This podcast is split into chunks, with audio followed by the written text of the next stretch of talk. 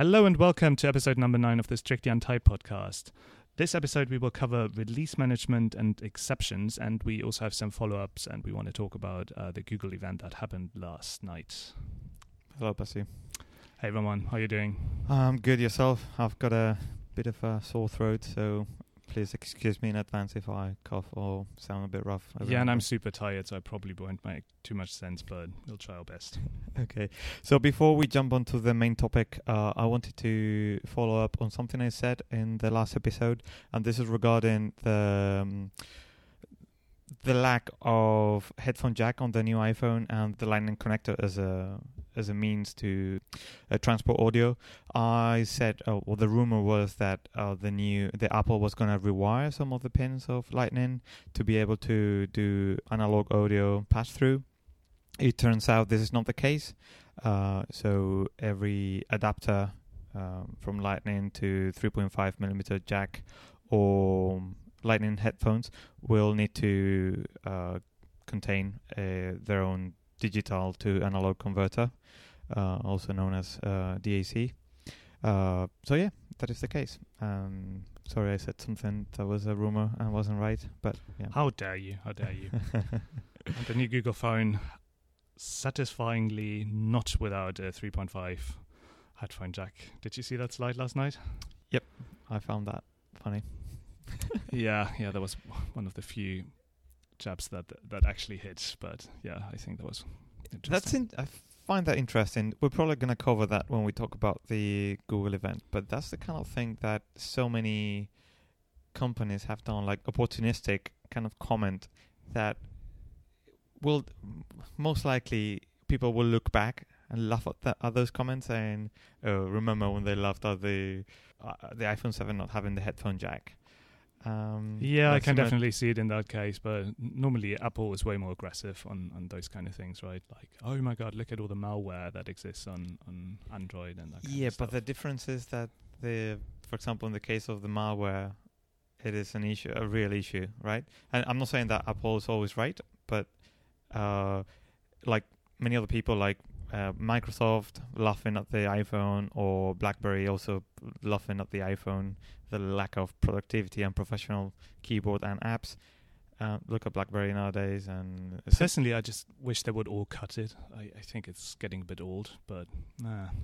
Yeah, it sounds a bit childish. For example, I, I, I'm I enjoy much more the kind of jokes with I don't know the color names for the new uh, for the new phones. Yeah, I prefer yeah. that one as well. Okay, but we are getting a bit of a, ahead of ourselves here uh, because Pascal, you started uh, your new job, right? Uh, you left Twitter a few weeks ago. I did, yeah, yeah. There was an emotional day, but the week after, I joined a company with another blue lo- logo, bit darker shade of blue. It's the big F. It's Facebook. That do I get now? Um, so I won't talk about anything, obviously, that I've seen here so far at Facebook on the podcast. Not to give the wrong impressions. I don't really know the comms policy all that well, but um, it should be relatively easy for me because I haven't actually touched a single line of Android code yet. So, yeah. Have you been keeping up um, your own spare time, or you're taking a break of Android development for a while? I think the last time I've touched Android code was actually with you uh, also here at Facebook, but on the weekend when we attended a hackathon, uh, yeah. home automation hack. Yeah, it was quite interesting. Um, uh, we learned a few things, not good, all of them. yeah, yeah. What was your takeaway? Um, I think my main takeaway is if you buy some uh, some material and some devices to play with home automation, uh, it's important to make sure that the SDKs work well and the kind of integration integration points are are nice and simple and work fine because um, even though it was fantastic, it was great that Facebook provided some um, some material for us to to play with, um, especially the light bulbs and some of the um, the beacons we play with. They were not great, at least, or at least in that time we had. Yeah, one interesting takeaway was uh, so this was all Android themed, so it was an Android home automation hackathon, but we completely relied on you having an iOS device for yep. setting up the light bulbs because the uh, Android software wasn't really working all that well. Yeah, but once again, that was mainly because the the light bulbs uh, we had they were rebranded from a different manufacturer. Oh. and the rebranded app uh, only worked f- properly in, on iOS, and then I had to help a few people to set them up. But then one of the organizers found the original app for the original light bulbs, and that worked fine. Um, so yeah, that, that was. But anyway, we had a really good time the whole day. We managed to get some stuff done. Yeah, we, we got a lot of disparate parts working in the end. Uh, the only bit that was basically missing was the integration of all of them. Yeah. But yeah, it was was interesting. Yeah. Shall we very briefly tell what the idea was, what we worked on? Yeah, sure. okay. Go ahead. Yeah. So basically, the idea was a system for um, mainly targeting people that share flats. Um, you know, you don't necessarily live with your family, and probably you have your your own room, but and you share the rest of the house. So the idea is when you get home, uh, if you want to go to sleep early or whatever, you launch the app. You set um, the app in sleep mode because you're going to bed, and when your housemates arrive, if they try to play loud music or make noise or whatever, the this system or this app that we build will detect the the high levels of uh, noise, Yeah, and I you can will- just use the microphone in your phone for that. Yeah, and then we we kind of create some kind of uh, silent alarms with the light bulbs. And the idea was to use the beacons to detect when you're home, so you don't need to necessarily always tell it. But the range of the beacons was really not great and not not very controllable, not very granular. So Yeah. Well, I, I think we just wanted to integrate as many parts as possible. A more productive approach would have been to use existing SDKs like geofencing, for example. That would have made it a bit easier, I think, than Yep. exactly. actually trying to integrate beacons into that. Okay. So, by the way, Pascal, I've noticed that black slab of glass on the desk. What is it? That is my. Can you describe it to, you, to the listeners? Oh no, no, I can't. Uh, I, I listened to a very bad Jony Ive impression last night. I don't want to repeat that. Um, yeah, I've I've got an iPhone. It's a 6S, and it's my, my corporate one here. So when when I joined Facebook, I had the choice between um, a Samsung S7 and an iPhone 6S. And for various reasons, I picked an iPhone. I, I think the biggest one, just just being that I don't have an iOS device at the moment, and uh, while working at Twitter, I think that was to to my detriment in, in many cases. So when you, for example, worked on a new feature and we were a bit late, uh, or we we tried to implement the same on Android, I would have to borrow someone else's iPhone to look at it. And I think it's just a good idea to stay up to date with both both platforms if you work in this space. yep, I, I totally agree. And also, I, I just don't want to have a Samsung phone. Sorry. okay, so what is it that the thing you like the most compared to Android, and what is it that what you dislike the most? So I gotta say, it is so smooth compared to every Android phone that I own. So I've got a um, six uh, six P here, Nexus six P uh, next to me, and even though it's okay, I think it's just an embarrassment for uh, being. Oh, okay. No longer the the flagship phone since yesterday, but for the longest time it was the flagship phone, and I, I still have to reboot it basically every day in order to not have it freeze on me all the time. Do you have an? Uh, so you used the 5X, right? For yeah, until it died. Yeah, Oh yeah. I'm still Until- waiting until for replacement. yeah, Uh, yeah. I didn't. Did, did you get this a lot? Because I, I still have it that sometimes I, I try to switch from one app to the other and I have to wait for 10 seconds and, and nothing happens. And No, to be honest, uh, my experience with the Nexus 5X was really good until it died, um, which kind of. Uh, yeah, that's that's not ideal. yeah. Um, Uh, yeah, I, I still got so many frame drops, and the the most annoying one is, and I think this started actually with uh, Android um, six, that if that happens while you're typing and you have a frame drop, it, it interprets that as a long press oftentimes. So Oh, uh, really? I, I will see numbers in my instead of letters all the time when my phone is having hiccups. oh, so would that be because the timers are associated? So that. Wait. Why would that happen? Well, if you uh, if you check if something is a long press and you take um, the event time, T- timestamps. It's checking Yeah. times. Oh, that is bad. it is bad. And it's clearly a regression because I, I still have um, a Nexus 4, and that one also lags from time to time, but it never misinterprets um, one of those events as, as a long press on my keyboard. And it, it's just incredibly annoying because then the auto correct from the Google keyboard also doesn't work because it thinks if you deliberately insert a number, then uh, you probably mean it. But nope, nope, it's not the case. I, I, I have a lot of really weird typos in my messages mm. all the mm. time. Yeah, um, this has never happened to me uh, on iOS, at least so far. Um, but something I wanted to ask you is since I, I've got iOS 10 on this one here. What's actually different? Because I, I've used iOS 9 before, I think, on my iPad mini, which I barely used, but, but anyway, was on there. And I think it's now locked on that and won't get any more, any further upgrades. But I haven't really noticed any changes. So, uh, some things that I know are there were some changes to Apple Music and to iMessage, yeah. and those are two products I don't think I've ever launched. Okay, so actually, that's something I do use those two uh, pro- products, and Apple Music has improved a lot. It was, I must admit, but the previous version was really uh, unpolished. Let's put it that way.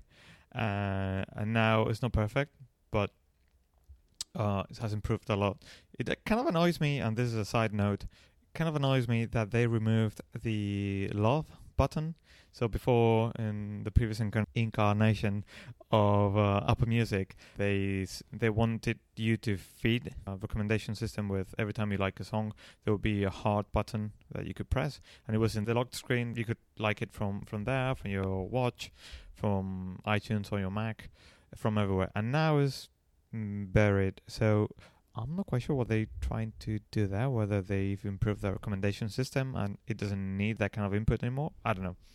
Anyway, so music is a welcome improvement for me. iMessages it also because I, I talk to many people that um, have iPhones, and for a while I tried to do this now hindsight stupid thing of trying to use Hangouts, Google Hangouts, as much as possible with everybody to have a unified place right. to talk yeah. to people. And Hangouts is terrible, especially on mobile. Um, well, well, and well, it's no, pretty clear if you just look at Google's push towards Allo that they probably won't allocate as many yeah. resources to Hangouts anymore. And even this experience from desktop, I know I've been talking about YakYak, this uh, open source client, right? But I mean, if Google doesn't care about it, why why should I? Like, I don't know. Anyway, messages now is much nicer. Um, uh, yeah, I'm transitioning to it to many conversations. I'm moving them to to messages. So that's one thing. And now things that mm, you may not have seen. The new unlocking system is quite nice. Uh, bec- because you have the iPad one, you didn't have Touch ID probably. Right. Yep. But now there's no more um, swipe to unlock. Uh, it's just you put your finger on the sensor. So it it wakes uh, the phone wakes when you raise it, yep. which is nice. You can see your notifications, and then to unlock it, you simply press the button, and it will read your fingerprint. Okay, so I didn't realize that was different before because on my Nexus 6P, which has a fingerprint reader, yeah, works. So like it's this. very similar to what you do on Android. You raise your phone, and it unlocks. Uh, sorry, and it wakes, right? Yeah. And then if you put your finger on the back, which is where the fingerprint is, um, it unlocks. So that is good. Uh, right, so Apple stole this. Yep. They wow, did. Outrageous. The other big improvement for me is the keyboard on both on two fronts. One is the one is the fun part, which is uh, emojis are much more easy to type. It suggests uh, emojis every now and then when you it text one of the words that uh, matches an emoji. That is fun. But the um, really interesting thing for me is that this is this is by the way still the biggest issue that I have with the phone. I just can't type on it. Still no. No, no, it, it, it's taking me ages. Maybe because I you're not aiming my, a bit lower. My Android keys? phone, yeah, you you have to tap slightly beneath the actual button, and on iOS you still have so many absolutely tiny buttons. Mm. On hmm. Android, the design guidelines uh, prescribe you to have way larger touch interfaces, and on Android you still have, uh, sorry, on iOS you still have those tiny buttons, yeah. And uh, it sometimes sometimes takes me like like five taps in order to hit it once, and uh, yeah, my when I type text, it, it looks like I'm drunk because I just aim for the row above. Yeah, the one I actually try to hit. Yeah. So the other thing I was going to say is about the keyboard. The multilingual keyboard for me is a great addition because I normally type a lot in Spanish and English uh, at the same time. So you no longer need to switch from one language to the other. You can just type in both, and it will that automatically detect which which one and autocorrect in both languages. That is great. It's got the slight downside of uh, dictation. Um, if you only have the English keyboard, but type also in Spanish, you have no way of dictating in Spanish. Okay. The, the only way would be to add Spanish keyboard, in which you end up in the same situation where you need to cycle through emoji keyboard, uh, English keyboard, Spanish keyboard, I which see. is annoying.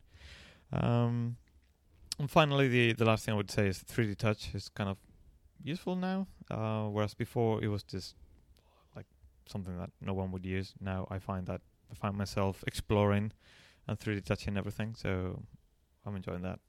There's quite a few nice shortcuts.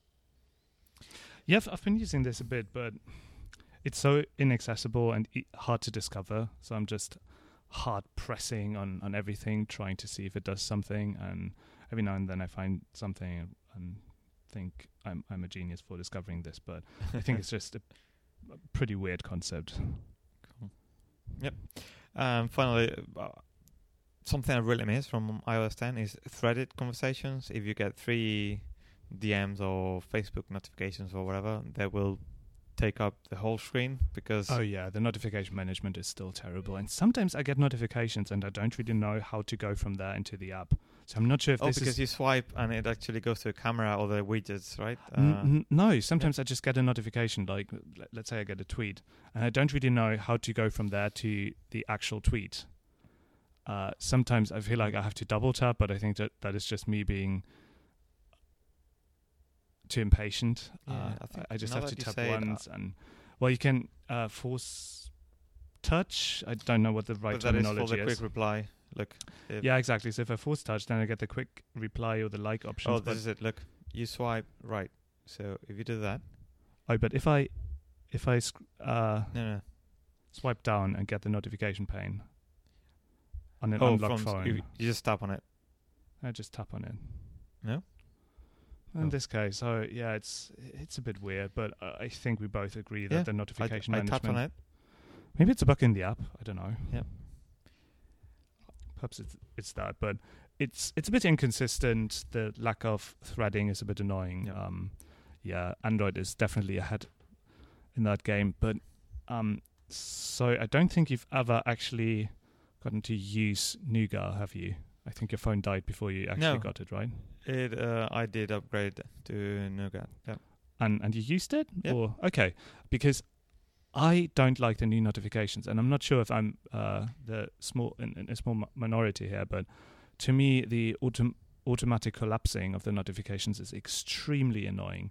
So i tend to get still get a lot of twitter notifications uh sometimes like 30 plus and it will collapse them and the order seems to be completely random. So if i then expand them, I see some some random stuff like somebody liked one of my tweets at the Mhm. top, and something important like someone re- replied to me and told me an idiot is somewhere in the middle, hidden, and I won't see it until I go either online and go through my Twitter notifications, or I open the app and go th- to the notification panel, and there seems to be no way of um, restoring the old behavior on a app by app basis. So I I really don't like the new behavior. I Mm. sometimes just look at my um, Nexus 5 because it won't get the Nougat update and um, just just to see my Twitter notifications there. Yeah. Yeah. Notifications are hard. Yeah. Unfortunately, when I use the Android uh, notifications, I just think they are better, and so I don't get to uh, that kind of um, level of. Yeah, even with those complaints, I, I still feel like they are better than than Yep. iOS. And the last thing, uh, I made the mistake of trying to use Overcast. Oh. Yeah, so I use Pocket Casts on um, all my Android phones. I tried Overcast once, and my god, it sounds so much better, especially if you're like me and you can't listen to anything at 1x. So um, the, the sped up playback is s- just sounds so much better. You have Yep. way fewer artifacts in, in the output, and I think even music doesn't sound awful. I mean, I, I wouldn't. Why, what would you? But if you have some some intro song or something, I don't I don't feel like unplugging my headphones quickly because yeah, otherwise they I just sound sped up. But um, yeah yeah exactly. Yeah. It's it's really nice. I don't know what what Marco does there, um, but I think that Pocket Cast maybe just uh, use the public APIs that are for this. But then I also heard that they have some C++ um, native blob Yeah. that they use cro- for Yeah. cross-platform stuff. So I don't know. well, Marco pretty much rewrote his audio engine. So he sorry he wrote his own audio engine. So Yeah. that's why he's got and he really knows about audio and he really likes it and he's and he very cares, yeah. detailed. So I, I remember when I met him uh, at um, NSConf a couple of years ago, I asked him, "Have you explored the idea of um, detecting music and disabling the at 2x or whatever uh, increased speed you may have, or the removing silences when it detects speed?" He told me that he had been looking at some papers uh, that had been researching that, but it's not very detecting the music is not very accurate and there would be many false positives and imagine if you're listening to your podcast at 2x and suddenly pauses 1x and then it continues that would be a bit annoying so Yeah. The the only complaint I, I have about Overcast is that the ads really look terrible. I understand why he added them, but my god, it looks so shit in the app. i paid for the premium version Yeah. like in overcast one so i don't see ads Yeah, I don't really intend to switch over to it to listen to podcasts. so I haven't paid for it. But I really wish he would have gone for model like sponsored podcasts or something. Just just have promoted ones in there. I'm sure he's tried or he's explored the possibility but i don't know it's a difficult market anyway. Yeah. Okay, so talking about um, phones, iOS, and stuff, uh, there was a Google event yesterday. There was, yes. Yeah, what happened?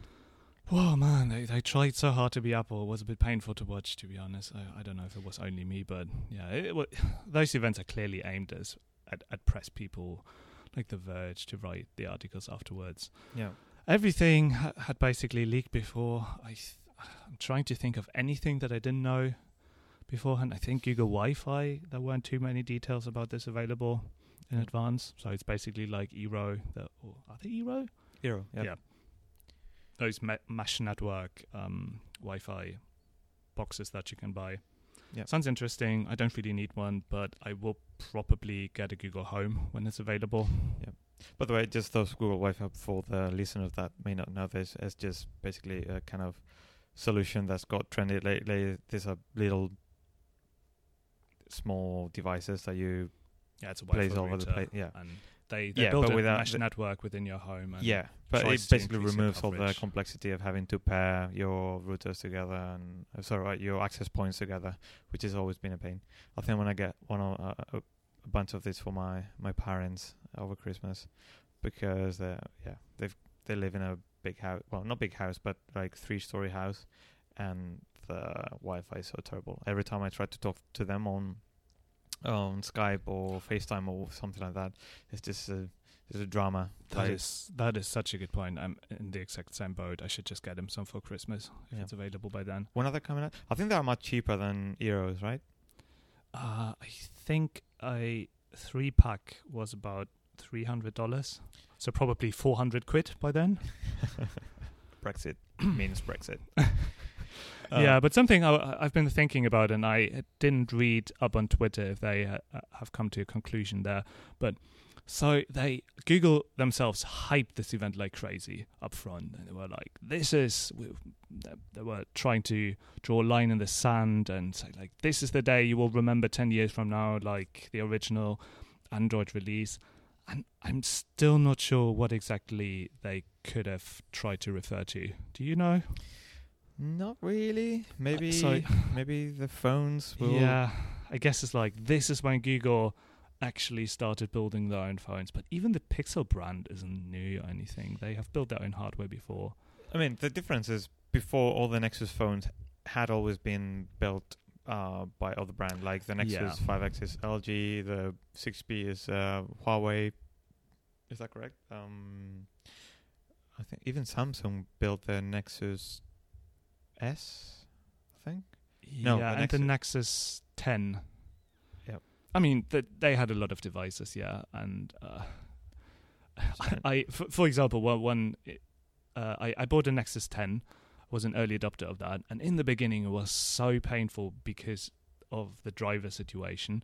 There was some new Qualcomm chip in there, and they didn't ha- have stable drivers yet, so it would just crash daily because they uh, had some memory leaks inside the GPU driver. Mm. And you would think that if Google controlled everything end to end, that wouldn't happen. But I also bought uh, a Pixel C, which was their new 10 inch tablet around Christmas last year. And I'm not even sure if I talked about this on the podcast. I might have. But it was an absolute disaster. It was one of the few electronic devices I've returned. Uh, the only other thing I can remember was a Samsung S3, if I recall correctly okay. which was just riddled with security vulnerabilities, and I felt really unsafe just uh, using it at all. Um, but it it kept crashing. Uh, there were some really horrendous input Which, the, lags. the Galaxy 3. no, that was uh, the Pixel Pixel C. Oh, so, so yeah. the tablet. I used it for a week. I, I tried my best to make it work, but I because it was a um, had, had had an absolutely lovely design. It felt really great, but the software on it was just Yeah. unusable, really. So I'm pretty sure they've ironed out the issues over over Okay. time, but I'm not too confident in the execution, and I will definitely not pre-order one or even try to get one within the first month or two. Yeah. But yeah, there, there were a lot of announcements, like the Google Assistant again. Uh, I don't know. Um, we obviously hear about this stuff way more often and earlier than than other people might, but mm. none of this really struck me as new. I mean, we've heard about this before at Google I/O, obviously Yeah. in detail, but even there, I feel like I've been using most of this already. With the only, well, the the only addition that they've showed now that is new to me being able to reserve a table somewhere. Wasn't that part of the demo they gave at the I/O? Yes, but it was the demo for the assistant, which wasn't available or still isn't available and will be available with a new phone. Okay, I'm confused now. So that was part But of so I. Allo as well, right? Yes. Yeah, the assistant powers all those systems. So it's not Yeah. part of their new phone. It's part of the, of Google Home and it's part of Allo. Yeah. Okay, you'll need to draw a diagram for me here. But An org chart maybe. yeah, an org chart. of those. Yeah, then they talked about better image recognition and I mean the advances there are incredible. I, I don't want to downplay this, but Yeah, it's so incremental that it's difficult to get really excited about them. And they are already available. They Yeah. probably ship improvements to that every week. yeah. and we get them in Google Photos and in Google Search and everywhere else. It's funny that Google are so good at AI and all the technical stuff, but they are so bad at marketing, aren't they?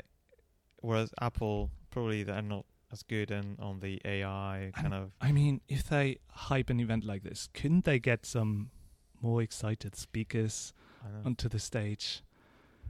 Uh, yeah, th- if they, I mean, they they clearly try to be like an Apple keynote there in in their announcements. Uh, there was this really weird Jony Ive-ish impression Yeah. trying to announce the material design of um or the industrial design of the new phone and it just felt so wrong How was it diversity wise on stage? um there was definitely one woman on the stage but i haven't kept track of the total i i left for for a moment because all the vr stuff wasn't too Okay. interesting to me so Yeah. I, I 'Cause- don't have a full picture but yeah it's not great nonetheless Because Apple are, are trying at least to, Oh, yeah, they- to they're get people. trying, yeah. you know. Um, cool. I'm not sure if there's much more to add. Is it, is it- Yeah. So I, I want to say some positive things about this. So, for example, one thing that bothers me about the iPhone, the 6S, is actually the camera bump. I didn't expect this, but it kind of bothers me a bit that if you put it flat on a table, that it, it wobbles. So you can press one edge and then, yeah. Um, even though the 6P with its weird bulge looks a bit weird at first on first sight, I think it's actually the the better approach. Yep. So uh, I'm I'm really glad that they completely managed to get rid of that one, and yeah, the way they uh, they used their word benchmark score without any context was slightly weird. But like, yeah, we've got a score of 89. Yeah. So I did a bit of research, and uh, so everyone else before said we had the best camera ever, like Samsung and HTC, and they got Yeah, a yeah. score of 88. HTC did the same with the HTC 10, right? And basically the camera is the same, I think. Maybe.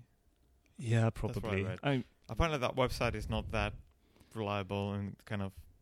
I I like that they focus on that kind of stuff because it really bothers me how bad it is with all the previous Nexus phones. But then again, I've heard it every single time. Can, Yeah. can you recall any phone announcement in the past three years that didn't have a part where they said, "And this time we have the best camera ever. Yeah. and We've compared it to everyone else, and we are the best." I remember with the Nexus 4, with the Nexus 5, with the 5X and the 6P, Yeah. and with the 6, the Nexus 6. Uh, and is now. And to be honest, one of the things that annoyed me the most with the 5X was the camera. So slow.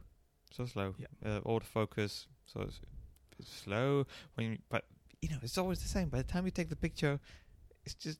Yeah, blurry. and I've heard the same phrase again. I, I think uh, I need to look this up, but uh, if they actually used it before, but they say, yeah, you you won't miss any important moments because uh, of input lag. I really wish that were true, but yeah, I, I think I've given up hope at this point. Yeah. Please prove me wrong. Um, One more cool thing they said um, they would be able to charge the phone for seven more hours in battery usage in just 15 minutes. So you plug it in for 15 minutes, you get seven additional hours in terms of usage. if it doesn't explode. Yes, yeah.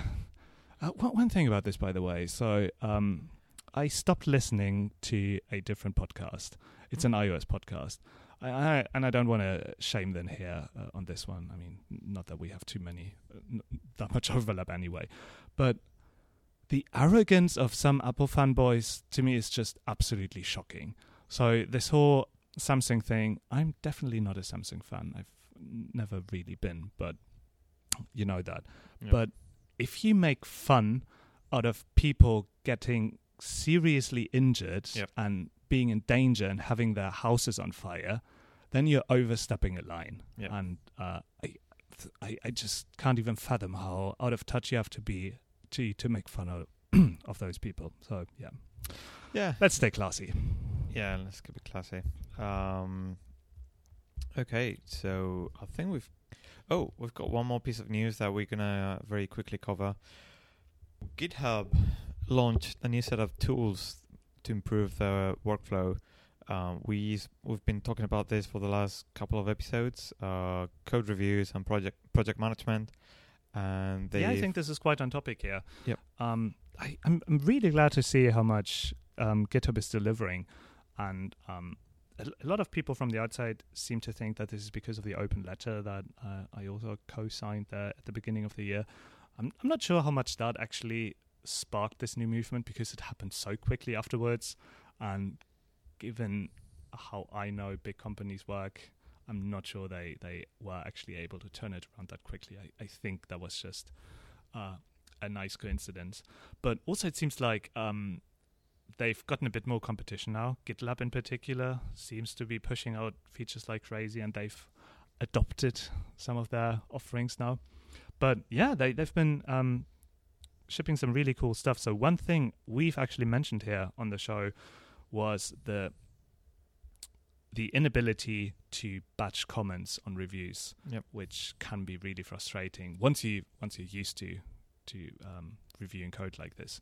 So that means if you have a big review and you start adding your comments, you you might find, uh, can we have some documentation for this particular usage here? And then you see in a different file there's actually a big block on how to use it, and you're like, oh yeah, yeah, never mind. Uh, by that time, you will have re- will have already left a comment on the first occasion there. Until the and- person got the notification. and then maybe yeah. yeah. exactly. The person will have gotten the notification. Then oh yeah, actually you could check that file, and then you reply, oh never mind, I've actually found it, and the complete conversation there is just useless Yeah. noise. Now you can still leave a comment and then remove it later and never send it because you just write all your comments at once and then Yeah, choose you to do a full pass the to the whole code. You go commenting on the go, and then you can re-review your comments. Exactly, and it's co- and it's completely optional. If you prefer the old model of directly leaving comments, uh, basically in real time, then you can still do that. Yep.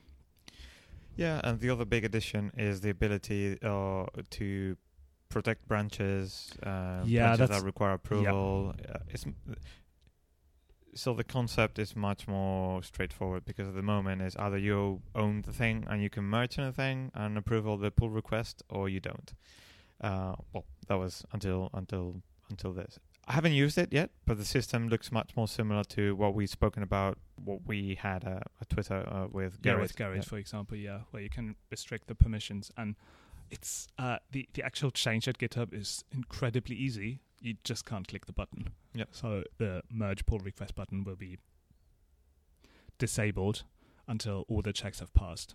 Or you can also set that a review needs to be done before. So that's similar to plus twoing the Yep. commit before it can can be merged. Yeah, you can also send review requests uh, to people, and Yeah, and people um had found ways before to mirror that that kind of behavior on GitHub. So the Rust project, for example, just didn't use the, the built-in merging mechanisms at all and had a bot that would merge it instead. Oh, nice. So um, I think it's called Bors. And so there it would make sure that people had reviewed the code, left a special comment, and uh, then if everything worked, it would run the tests, rebase it, and merge it into master. Yep.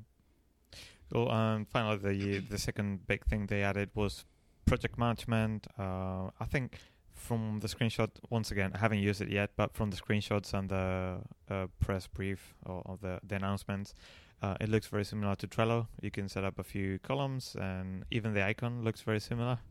Um, Indeed, yeah. So I think that's going to be a welcome addition. I'm sure. Can you can you do you know if you can um, set the visibility of that board? Is it can you make it only visible for some people uh, that I actually Don't contributors? know. I feel like it wouldn't really be in the spirit of, of GitHub to restrict the vid- visibility of open source projects, but um, who knows? I, I haven't used it yet, but I think this is a great addition. Um, I've used a third party tool for this before. It's called Waffle, waffle.io. No, when when I said visibility, I don't mean, uh, but the same way that some the maintainers are the people that merge stuff with uh, the board. Only some Oh, people can move tickets from one column to the other and things like that. That's I'm not sure if it's that sophisticated. Again, I would be surprised because it seemed like they wanted to ship something that is immediately useful, and that seems like a pretty advanced feature that is probably um, not required for, for the basic usage, at least in open source projects. Yeah, but it's cool. I'm looking forward to, to using it. Um, Yeah, at the too. moment, I'm still basically using GitHub as my write only uh, op- code outlet, where I just put push all my Haskell stuff in, in the evenings. Okay. Okay, then let's move on to app workflow. We want to talk about release management this time after we've wrapped up code review in the last episode. And I think there are two predominant models in the app release world. So um, the first one is you release based on based on features. So you say we want to ship this big feature, and then we'll have a massive release and roll it out based on that. This is this works fairly well for small teams, and if you need your big bang releases. So if Overcast comes out with streaming, it makes sense to wait with a big release until that feature is finished. But since it's a one man team, that's um, fairly easy decision to make. But once you have tens, if not hundreds of developers, that coordination can get really, really tricky because everyone wants to get their features into the next release. Yeah. and everyone ge- wants to get in for like 4.0 the big bang uh, release and uh, so in this kind of in the other model we're going to talk about um, the number is less important um, Yeah, I don't even know what what the Twitter release numbers on, on both on- trains. on iOS we're on 6 65 6.6 Actually, I, th- I think there was um, a pretty big bump on uh, Twitter for Android when the night mode was added. oh, Oh, and, and the sidebar. New sidebar. But that was basically decided after the fact. So, oh, everything is in. That is a pretty massive user visible change. Let's just have a bit of a celebration and bump the version number. Exactly Yeah. Um, yeah, but the release model that's, that is actually used at most big companies um, is the release train model. And the idea here is that you have fixed train schedules, and the train leaves the station every single time, and it won't wait for a single passenger to hop onto the train. No, Yep. it will leave, and if you miss it, you will have to wait for the next train. And uh, so at Twitter, that was every Friday at a given time. Uh, at that point, the master would be cut into sec- separate branch, Yep. and that was the new release branch. Yeah. So that was um, uh, Twitter is every Friday for Android and every other Friday for iOS. So because of the um, more strict kind of schedule, like uh, to get the app reviewed and approved by Apple, it didn't make sense. Uh, it didn't make make so much sense to have it done every week. Now that the release, uh, the, the um, review time has gone down to just a day or so, um, it may be reviewed in the in the in the future, but as of now is every two weeks. Yeah, I think I think a lot of companies follow a similar schedule. Yeah. By the way, when before we continue, when was the time you became aware of this kind of um, way of releasing? Because for me, it came with Chrome when suddenly uh, I didn't know before that um, Chrome every six weeks. Yeah, They they, would seem have to have popularized Yeah. this model, or at least brought it into the, the public attention. And suddenly Chrome Yeah. became Chrome 20, and it was like, what the hell is this? Yeah, I, I still remember when you would, would find a new Chrome release uh, at the top of Hacker News. Same for Firefox, like Chrome 10 is now and then you Yeah. would find a blog post with all the new features, Yeah. and all of a sudden, like, wait, we're now at Chrome 40. This doesn't make any sense. Yeah.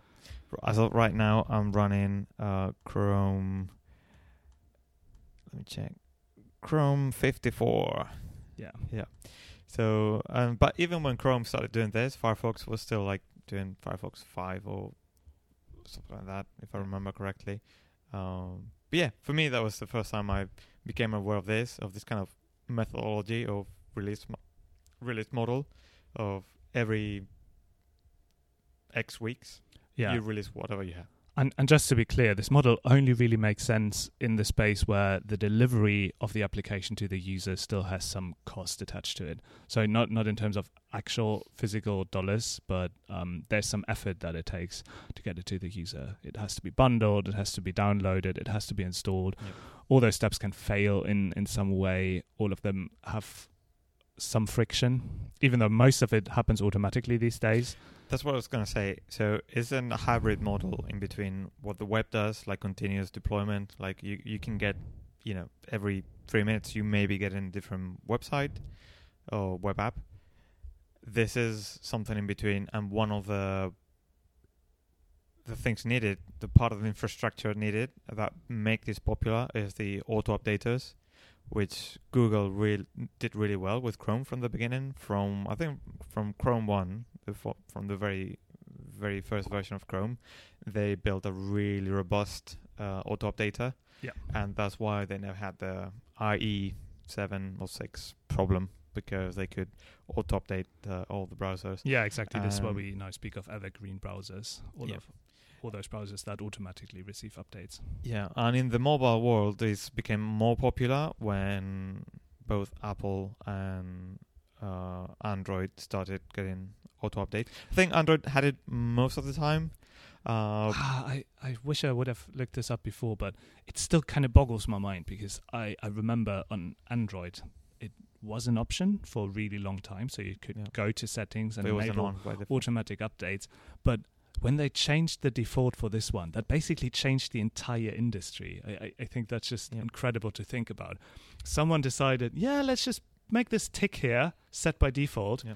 and everything changed. The that- importance of That changed how companies were organized, how Yeah. th- those release schedules happened, and Yeah. how, well, yeah, how entire businesses started to operate. I think Apple introduced it with iOS 6 only. It was quite late in the game.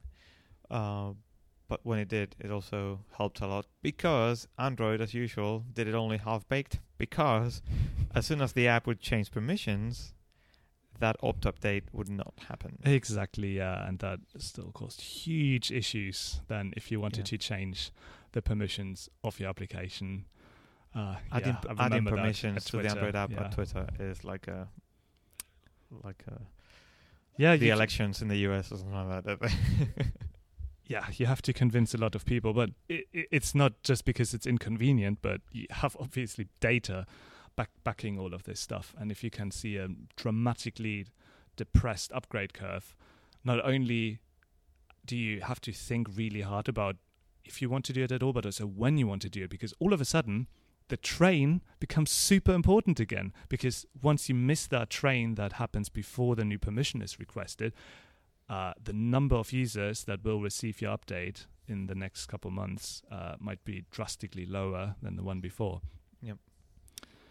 Yeah, but I I still remember when uh, the auto update was suddenly turned on. I didn't like it. I went to all my phones that I had back then and turned it off. Like this is rubbish. I want to be in control. I decide when my apps are up- updated. and Oh. now in hindsight, this feels like uh, me holding on to headphone jacks. okay, so what happens when the release branch is cut? I think something that is really important is this happens completely automated, so there's no person involved. Uh, you can try to bag the script, uh, this the cron table or whatever it is that makes the decision. It won't change its mind. Yeah. Uh, when the time has come, the branch will be cut off. It will be named something like release dash five point something.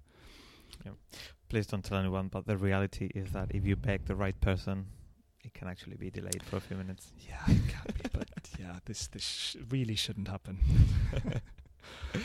yeah, so uh, now, now let's let, just go through the happy path. Um, it in Twitter terms, if I remember this correctly, that branch will be used in the beta channel that people can opt in, and I think that that's a public beta, right? So everyone who's interested in having a really crashy Android app, it's actually not that bad.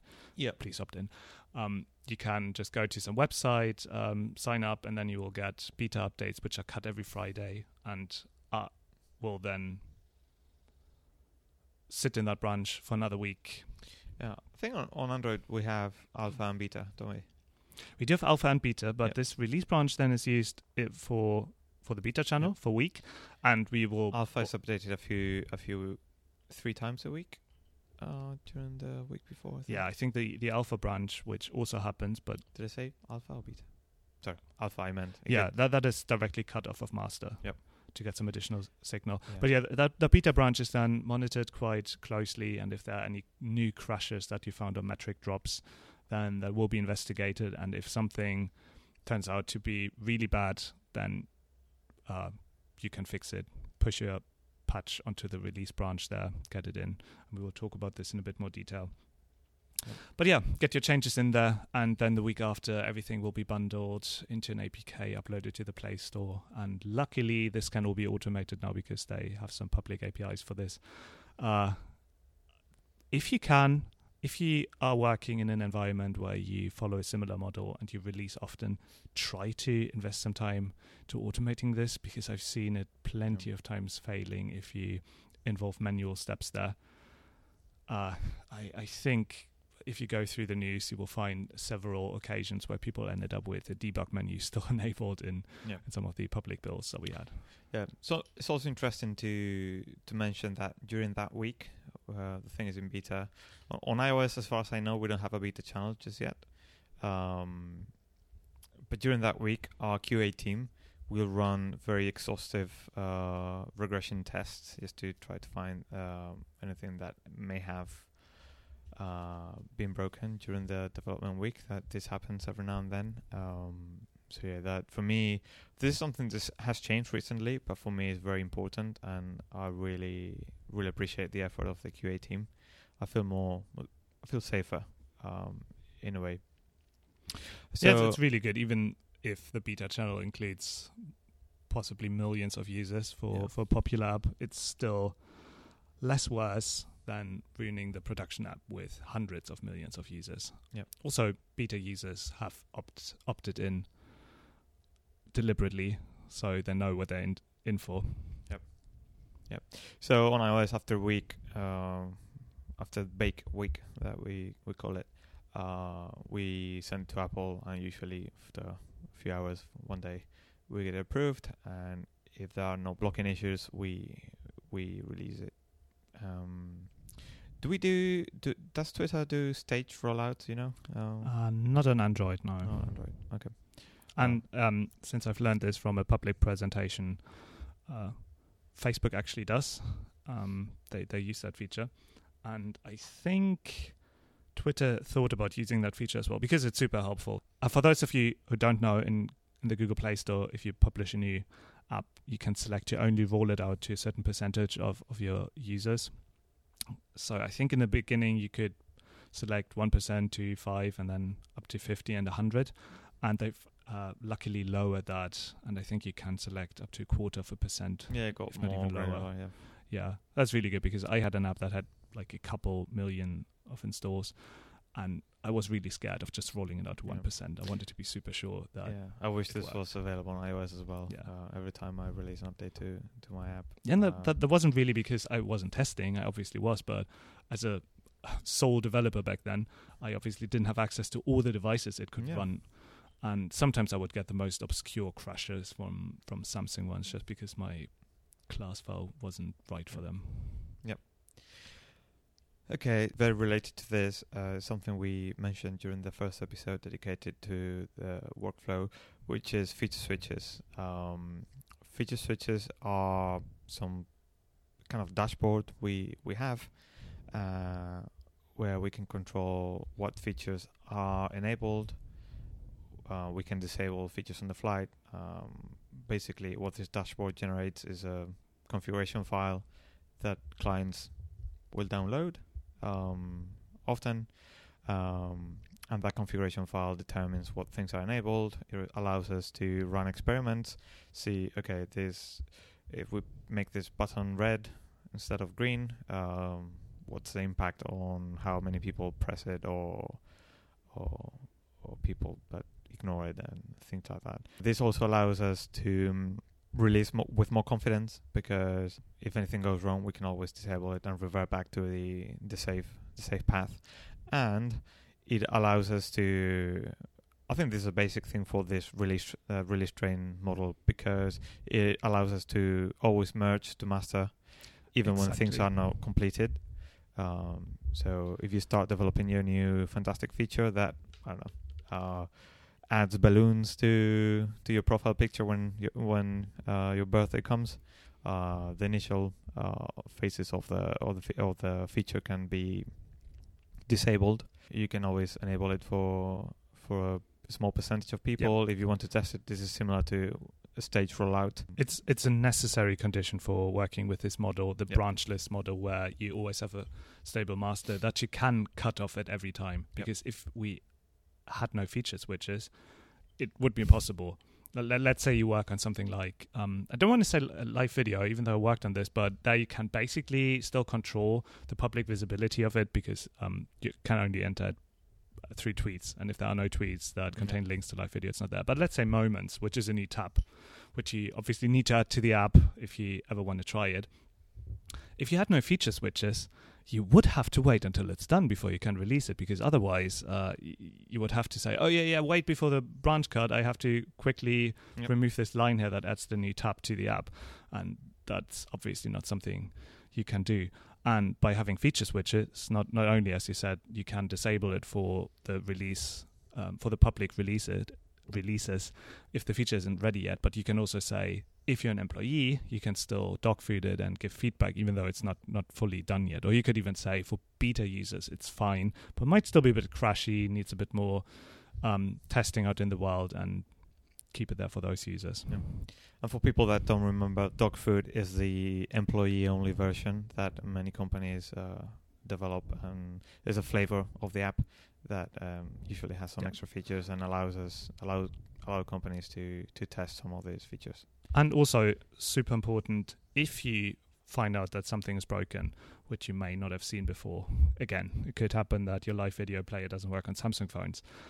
Then you can just disable it. You don't have to get a hotfix out, work late night to disable it somehow in the app. And then Prepare the new APK and upload it.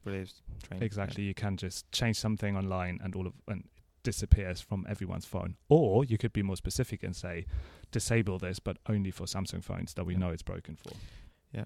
But the reality is that things do break properly, and feature switches cannot save you from every single bug or or disaster, right? Yeah, absolutely. You have to be really careful where you add code that isn't guarded by feature switches, but sometimes there's just no way. Um, if you write a replacement, for example, it sometimes can be a lot of effort to make sure that you have both the old and the new version of a feature in the app. Right. So we said sometimes even with QA, good test coverage, and everything, um, you can have the occasional regression. Something we tried to do to mitigate this uh, at Twitter was that we wouldn't we would try to avoid merging on Friday altogether. So Friday was the day when the branch was cut at the end of the day, and we tried to avoid this because that would mean uh, we would have at least one day of dog feeding internally, and it would also give QA people a chance um, to check on the debug build, uh, on the dog food build that was released the next day, that everything was sound. Yeah, and even with all those uh, protection measures, quite a few things uh, that break the app get into into the release branch, and during those occasions, there's no other alternative but to apply um, for an exception, uh, and this is pretty much uh, convincing a few people that your bug is important enough that you want to put some extra code uh, cherry picked into the release branch. Yeah, and there were some pretty clear criteria for that. So, it, for example, it has to be something that is not behind a feature switch. So it's something you can't just toggle off. Yep. Yeah, if you can toggle it off, um, yeah, it will be toggled off. Um, yeah, this is something that is usually a really not nice thing to do, and people really don't like it. So, fortunately, haven't had to do it for a very long time. So, uh, but it's something that is there. And with this, I think we can leave this subject. I think we have probably uh, enough material to talk a bit more uh, about development process uh, for one final episode on this on this subject.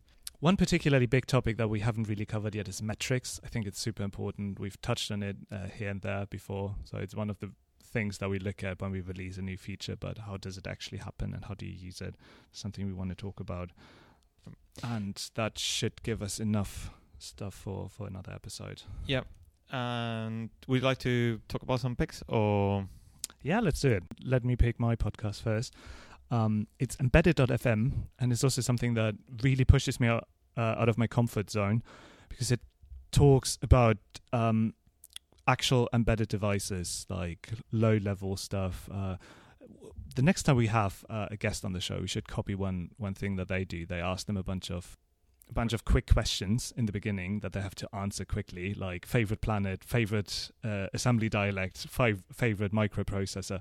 Uh, it, it's super interesting, and even though sometimes stuff is completely over my head, I'm, I'm really enjoying it, and it gives you a really interesting, different perspective because the software that they write for embedded embedded devices follows such a different process than Yeah. the stuff that we write. there's no auto update on those. Yeah, they, they argue about um, the need of testing in, in general and, and that kind of stuff. So it's uh, quite illuminating to, to listen to. And I, I, I don't want to sound dismissive here. It's it's incredible what those people do. And they, they had some people who, who write software for NASA and for Well, stuff that ends up in space. And uh, they clearly know what they're doing and they are way Yeah. better at this kind of stuff than most of us are. sounds good. Sounds like my kind of thing. Um, all right. And talking about embedded devices, something I've fallen in love with, and is the DJI Mavic Pro. Um, is a drone. Ooh, another one. Yeah, foldable, the size of um, like that bottle, water bottle you've got there. That Uh, everyone can see on this podcast, obviously. Um, imagine bottle of water. uh, One liter. Or just Google DJI Mavic Pro. I think I'm gonna gonna buy it. I love it. I like drones. This one is good. It will not fly away from me. Uh, You said that before, man. when I get it and I'll play around with it, I'll I'll report back and see if it's as good as promised. Okay, I've got a game. Um, I've started playing The Last of Us Remastered for PS4. I know I'm really, really late to the game, huh? Um, but it's it's really incredible. Um, I'm glad that I've waited because the remastered edition, I, think, was originally released for PS3, right? Yep, but it came out. The remastered edition came out at the same. I think shortly after the PlayStation 4 4 was released. Okay, yeah. So one of the benefits is it uh, runs at 60 FPS, and funnily enough, there's a switch in the options menu Yep. where you can uh, restrict it to 30 FPS. And I really wonder what kind of maniac would do that. It does But- make a difference, right? Yeah, yeah, it's, it's terrible, but I I think it still looks great. Even the texture quality and everything Yeah. looks fantastic. And story is just yeah, it's it's really linear, but uh, I've been enjoying it because I can play it for just 20 minutes if I like, and then drop it again and pick it Have up. you finished it? No, I, I I don't even know. I might be halfway through after playing it for Have you three or four months. Have Uh, you f- um, some of the clickers? yes, Do you like them? horrible. Horrible people. Cool. I I've got one more pick. Uh, this is a software pick, uh, an actual actually useful one. And I've been looking for a new password manager for a while. I um I don't really like the concept of proprietary password managers, even though a lot of them are fine. I, I don't have. I I just personally like the idea of looking at the source and know knowing what's going on. Um, I've had an eye on KeePass for a long time. I don't know if you've if you've seen that one before. There are multiple flavors of this one. So KeePass, uh, KeePass T, KeePassX. One of them is written in .NET or Mono. Um, then there are some native implementations. I found one that is written in Electron, so that might sound familiar if you Yep. to you. Um, it's called KeeWeb, and it just works with ordinary KeePass files, so you can author them with whatever tool you like. And uh, yeah, that works on every platform. Uh, it also syncs with Dropbox or every other storage provider you can imagine, or even WebDAV if that is your thing. Um, so that one worked really well for me. It's nicely designed. It doesn't really get in your way, and um, I found a nice extension for Chrome. So the nice thing is that this format is um, quite broadly unders understood. So a lot of clients can read this, and there's a Chrome extension called CKP KeePass integration, and that one works even on Chromebooks. So I know that you were looking for something that could work on a Chromebook before, Yep. and it works by using the JavaScript crypto APIs and reads files from all the cloud storage providers. So you don't have to have the file locally, but it reads Wow. them from um, Dropbox, for example. I, I use Dropbox for this, and yeah, I've I've, I've been really enjoying this, Sounds great. The setup before. Cool. As always, we will add it to the show notes. Absolutely, Yep. yeah. And with this, I think we've finished episode 9 of Strictly Untyped. And as always, you can find us on iTunes and any of your favorite uh, podcast players. Um, yeah, if you want to leave us a rating and We tell everyone how incredibly tired I sounded this time, Yeah. please go ahead. We don't have many ratings. Thing. No, Please rate us. I sound really desperate, but yeah, yeah, please, please Yeah. do. And yeah, also as always, you can find us on Twitter at, at Strictly Untyped. Uh, Passy can be found at Passy. Yep. Even as a Facebook employee, you can still find me there, and I will keep tweeting. Yep. And as always, also you can find me at Monchate. And yeah, any feedback, recommendations, suggestions, please make sure you send it to us. And see you next time. Bye.